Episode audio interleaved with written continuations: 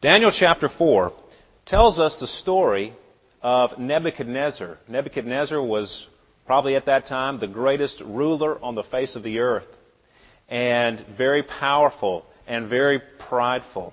And he, here in this chapter 4, is boasting about his greatness. And God uh, humbles him mightily and puts a madness upon him where he runs around like a wild animal. His hair grows long, his fingernails grow long, and, and he eats grass like an ox, it says. And then, all of a sudden, after a period of time of his humiliation, he is restored. And this is his response to what has happened to him. Hear now God's holy, inspired, and inerrant word. At the end of the days, I, Nebuchadnezzar, lifted my eyes to heaven, and my reason returned to me, and I blessed the Most High, and praised and honored him who lives forever. For his dominion is an everlasting dominion, and his kingdom endures from generation to generation. All the inhabitants of the earth are accounted as nothing, and he does according to his will among the host of heaven and among the inhabitants of the earth, and none can stay his hand or say to him, What have you done? Last summer, right before we went on uh, vacation, I checked my bank account and noticed to my extreme dismay that my cell phone provider had charged my bank account $1,000. My heart sank down to my knees and, and I immediately called the company because this was definitely unexpected. Uh, we had just changed our cell phone plan to get something that was a little more economical, but it seems after talking to them that what they forgot to do was put unlimited, unlimited texting on our account. And of course, we have a couple of teenagers home for the summer, and they're they're texting away at five cents a minute, uh, five cents a text. So, uh, needless to say, we ran up quite a bill. So I explained what what happened, and they figured it out. And so the company kindly agreed to rectify the situation, thankfully. And as I understood it, what they were agreeing to do was to put the money back into my checking account.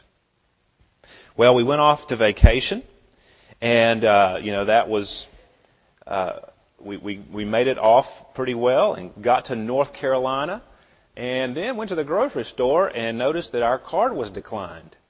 And well, went immediately to the computer to check the account, and I noticed that the money had not been put back into my bank account. And we can't afford a thousand dollar hit to our budget. We like to eat and do important things like that. So uh, I get online, I access access the account. Uh, I see it's the cell phone that's the problem, so I call the company, and they explain that they have not credited my bank account; they have credited my cell phone account. So the good news was that I didn't need to pay my cell phone bill for the next five months or so. The bad news was we were going to get a, a really hungry between now and then. So I tried to explain to them that this was just not going to work. And so after a lot of talking and, and arguing back and forth, they finally agreed to put the money back into my account, but it took three days to do so. Uh, so it was very frustrating and, you know, it felt like my vacation was being ruined by forces that were outside of my control. And I'm sure that there have been situations in your life where you have felt that way before. Now, hopefully, my father will be here this evening, and uh, my father uh, is now suffering from brain cancer. Uh, he's a very was a very strong man, hardworking man, very independent, and and you know had has whole health and is, if there was ever anyone who did not seem out of control, it was him. He seemed to have it all under control and planned out. And then this happened to him. And now his life is radically different than it was before. Now, maybe nothing bad is, like that has happened to you, but none of us, we've all experienced that sense of out of control lives. None of us likes that experience. We tend to lose it even when little things go wrong. You get a flat tire or car trouble or there's too much traffic or you get a nasty cold. These life inconveniences that throw things off. We like our lives to be orderly and predictable. We want all of our plans to unfold in a predictable manner with no obstructions. And we find it very difficult to be under the control of someone else. And we certainly would never plan to have difficulties in our lives. Nobody ever says, you know, my life plan involves a lot of difficulties and hardships. Well, we would never plan that. But that happens in our lives. Now, we're talking about God's story. God's story of this world. What is He doing? What is His plan? And He does have a plan and a story. There is a script to life, to this world. And when you are a believer, what, you, what you're called to do is exactly what we don't like to do.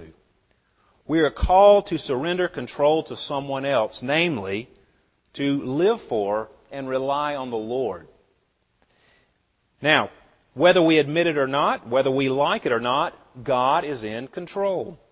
He has a plan for this world, and His plan will most certainly come to fruition.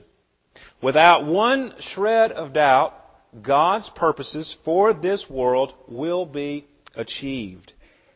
He's got a plan. He's got a plan, a wonderful plan of redemption.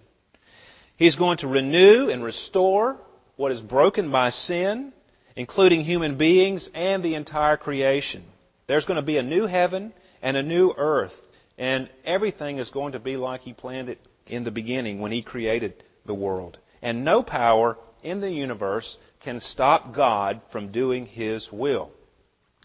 The Bible tells us about this plan that He has. In Revelation 21, we get a glimpse into the future of what God's doing. And John sees this vision of a new heaven and a new earth. The first heaven and the first earth had passed away, and the sea was no more. And I saw the holy city, New Jerusalem, coming down out of heaven from God, prepared as a bride adorned for her husband. And I heard a loud voice from the throne saying, Behold, the dwelling place of God is with man. He will dwell with them, and they will be his people. And God himself will be with them as their God. He will wipe away every tear from their eyes, and death shall be no more. Neither shall there be mourning, nor crying, nor pain any more, for the former things has passed away. Behold, I am making all things new, he says. And he said, Write it down, for these words are trustworthy and true. God has a plan of redemption, a plan for renewal. And He's working that plan even now. This is what is going to happen. God has a story. He is in control. And He's written the script. And it will play out line by line and word for word. It's kind of like that game Mousetrap. You know, we, we often wonder, now what in the world is going on in life? And, and how can you say that God has a plan when things seem so out of control? But when I was a kid, I had this game Mousetrap. Some of you may have had it as well. And uh, it was a game.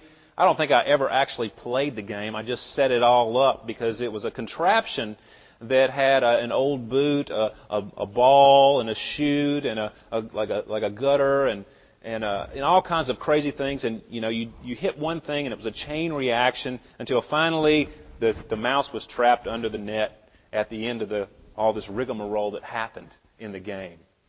Now we look at a life and we say, how are these events, how are these things that are happening in our world, how is that part of God's plan? But it's just like that game Mousetrap.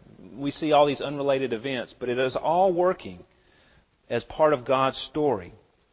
He's got this story, and the wonderful thing is that we talked about earlier is that He has invited us to be a part of that story.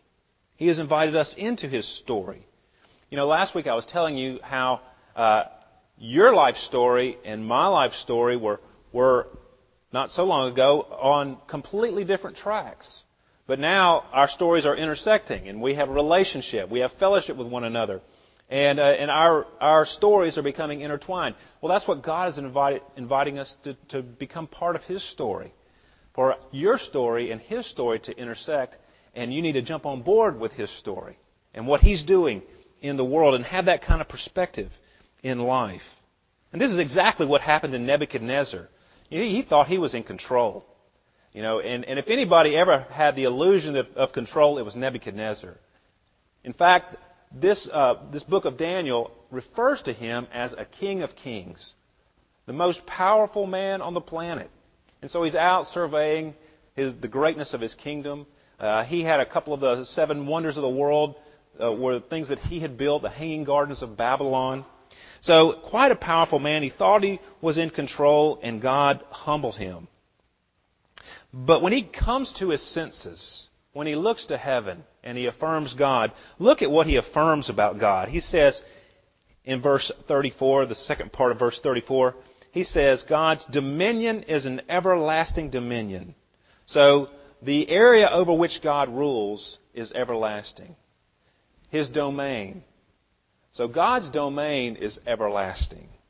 He goes on to say his kingdom endures from generation to generation. You know, kingdoms rise and fall. You know, powers come and go. But God's power, God's kingdom will never come to an end. It endures from generation to generation. All the inhabitants of the earth are accounted as nothing. I think he means in relation to God. Human beings are, are nothing compared to God. He does according to his will among the host of heaven and among the inhabitants of the earth. So in heaven, on earth, amongst the angels, amongst people, God does whatever he wants. He does his will. And no one can stay his hand. No one can stop him. And no one can say to him, What have you done? An incredible statement that this, that this great king makes. An awesome statement of God's sovereignty and an affirmation of his control. Now, how is it that God is in control of everything when seemingly things are out of control in our lives and in this world? Now, I know it looks like sometimes He's not in control at all. It looks like His plans are not coming to fruition. Sometimes it looks like the exact opposite of what God would want is happening. But God works providentially. And that word providence is a, is a theological word that we use. And it comes from the Latin that means to see ahead. It means knowledge of the future and foresight. And it refers to the fact that God knows everything, past, present, and future, and in fact, He has planned it all. The Catechism tells us God has an eternal purpose according to the counsel of His will, whereby, for His own glory, He has foreordained whatsoever comes to pass. Foreordained everything that comes to pass. It's hard to understand how that works, but he goes on, the Catechism goes on to tell us that God is at work preserving and governing all his creatures and all their actions in a way that is most holy, wise, and powerful. All the, so all the events of life are interconnected, ultimately fulfilling God's purpose.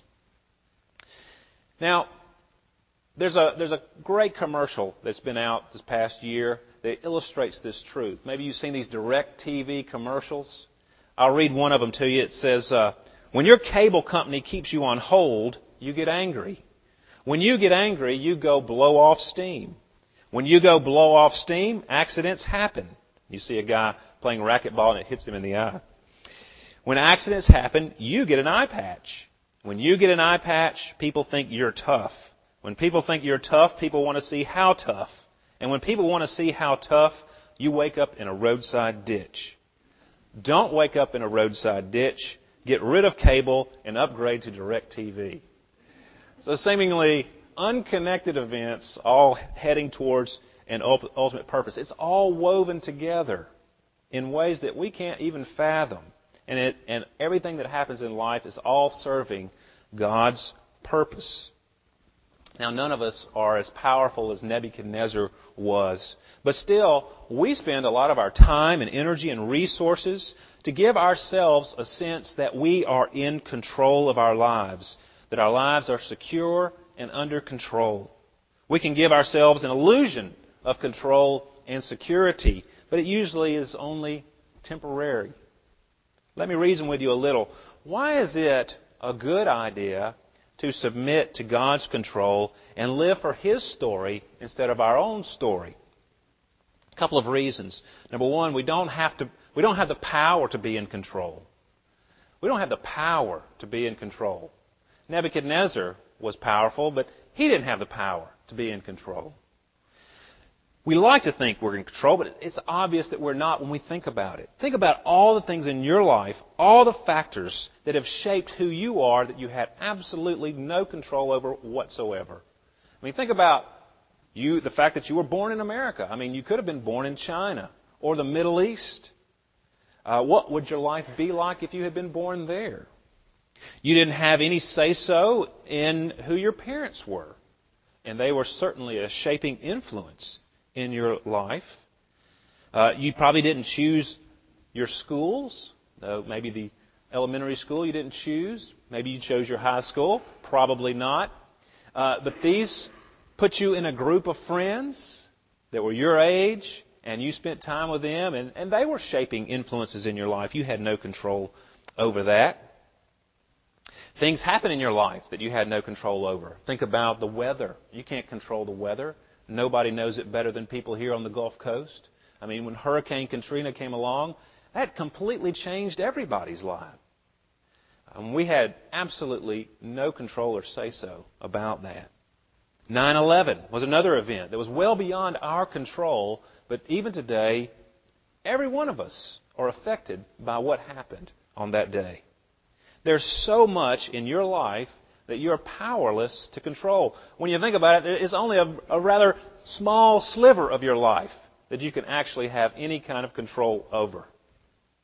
So that's the first thing. We don't have the power to be in control. Nor, number two, do we have the wisdom to be in control. Think of all the variations and turns your life has taken over the years. A lot of those events seemed insignificant at the time, and yet some of those insignificant events turned out to be some of the most significant events that ever happened to you. You have not the ability to tell the difference between what is significant and what is insignificant in your life. Case in point, when I was a sophomore in college, uh, at the end of the spring semester, I signed a lease to uh, live at an apartment complex called Burton House. Now, this seemed like an insignificant event in my life. You're just signing a lease so you can have somewhere to stay during college. Uh, what I did not know at that time was someone else signed a lease to live at that place as well. Someone in this room signed a lease that is not Tim Horn.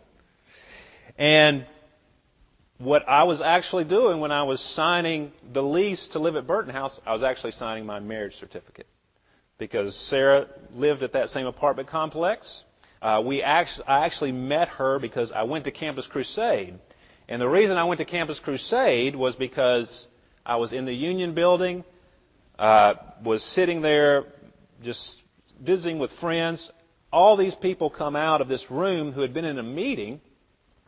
One, I only knew one person, and this person also lived at Burton House. And so they came up and said hello, and I was like, "Where have you been?" And they said, "Well, it's Campus Crusade." And I said, "Oh, I need to go check that out." And so, because of the Burton House connection, I went to Campus Crusade. And that's where I met Sarah. And because we lived at the same apartment complex, we often walked home together, and that's how I got to know her. So that seemed like an insignificant event that had a very profound effect on my life, thankfully. But I would never have had the wisdom to know that choosing to live at that place would have such an effect on my life. Now, God is powerful and He is wise. And not only that, but He's good. And we can bank on that.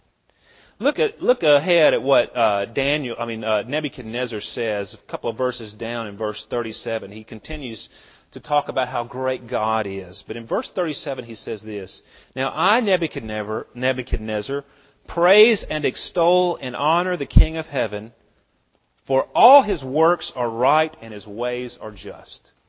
All his works are right and his ways are just. Now, what he's affirming is exactly what we affirm, we Christians affirm, when we quote Romans 8:28. That says, "We know that for those who love God, all things work together for good, for those who are called according to his purpose." See, God has a wonderful plan, and he's executing that plan. And believers who have who have been included into his plan, who have jumped on board with his story, they know that it's all going to work out for the good because God is good and he's just and fair. Now, we usually use Romans 8:28 when bad things happen to us and we we are preaching to ourselves and telling us that yes, even though we can't see the good in it at the moment, it's going to turn out for good because God has promised, and God is working a wonderful plan for this world and His people. But it also is true that the things that seem indifferent or insignificant are working for our good, for those who are called according to God's purpose. Now, how do we know He is good? I mean, the Bible tells us He's good. But He has an even greater demonstration of it that the Bible tells us about. Look at what He did so that we could be included in His plan of redemption. God Himself took on human flesh, and He came to earth, and He laid down His life. And it looked for a time as if God Himself had lost control of the situation. I mean, He came to earth, uh, He was Lord over creation, He could still the raging sea, uh, He could walk on water, uh, He could raise the dead. All these things demonstrated His divinity and power. But then, seemingly out of nowhere, his life is taken from him. These wicked men come along and they put him to death, framing him an innocent man. Even the disciples themselves, who spent the most time with Jesus personally, they did not understand what was going on, and they thought God had lost control. You remember when Jesus had risen from the dead, and uh, these disciples were walking along the road to Emmaus, and they're just in dismay, and they're talking and chatting along, and Jesus comes alongside of them, and because he's glorified, they don't recognize him. And Jesus starts to speak to them. And he says, What is this conversation that you're holding with each other as you walk? And they stood still, looking sad. I mean, they're stopped like, I mean, they said, Are you the only visitor to Jerusalem who does not know the things that have happened there in these days? And Jesus said to them, What things? And they said to him, Concerning Jesus of Nazareth, a man who was a prophet, mighty in deed and word before God and all the people, and how our chief priests and rulers delivered him up to be condemned to death and crucified him. And here's the kicker. But we had hoped that he was the one to redeem Israel. See, they, they thought it was true of what Jesus was doing. But then these events happened and they thought, well, it's all lost. He was going to redeem us and it's gone now. See, they didn't have the power to understand, they didn't have the wisdom to discern what God was doing at that very moment. They thought Jesus had blown it, that God's plan was not going to happen. But just where they thought all had been lost, it was exactly the point where God's will comes shining through.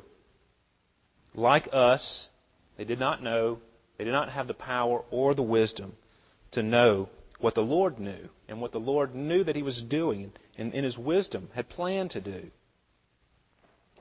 So, how do we respond to this news that God is in control of all things? Look again at the passage, Daniel 4:34. The first thing that Nebuchadnezzar does when, he, when his reason returns to him, when he has this proper perspective on life, the first thing it says he does, at the end of the days, I, Nebuchadnezzar, lifted my eyes to heaven. And, and really, that's, that's the response that we're called for today. We're calling for today to lift our eyes to heaven. God has a plan, God has a story. God has sent His Son into the world to die in our place so that we could be included in that story. Lift your eyes to heaven turn to Him and say, Lord, I want to be a part of your story of redemption. I want to be one of the objects of your redemption. I want, I want to be renewed and changed. I want to be cleansed and forgiven. I want to be a part of your family. And He says in His Word that if we call upon the name of the Lord, we will be saved. If we come to Him, He will in no way cast us out. So turn your eyes to heaven. My mom had a, a poem on her uh, wall and uh, it was called The Weaver, and it sums up our thoughts on this and what the, what the Bible really says about it. It goes, My life is but a weaving between my Lord and me. I cannot see the colors. He works steadily. Oftentimes he weaves sorrow, and I, in foolish pride, forget he sees the upper, and I, the underside. Not till the loom is silent and the shuttle ceases to fly shall God unroll the canvas and explain the reason why. The dark threads are as needful in the weaver's skillful hand as the threads of gold and silver in the pattern he has planned. So put your trust in the Lord. He's good. He's good. And his plan will come to fruition, and he invites you to be a part of it. Let's pray together.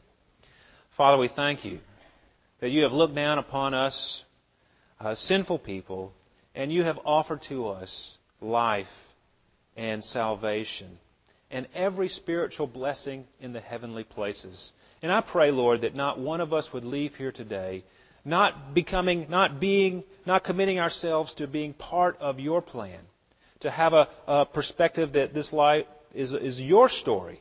Uh, it's all about you and not us. And Lord, may we bring you honor and glory in everything that we do. We pray this in Jesus' name. Amen.